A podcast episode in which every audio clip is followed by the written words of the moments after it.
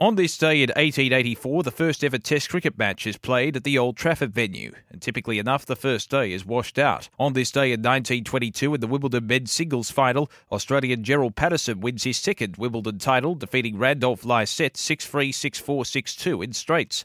And on this day in 1926, in the US Open men's golf tournament, amateur Bobby Jones claims the second of his four US Opens. As we celebrate this day, for Tobin Brothers Funerals Celebrating Lives, visit tobinbrothers.com.au.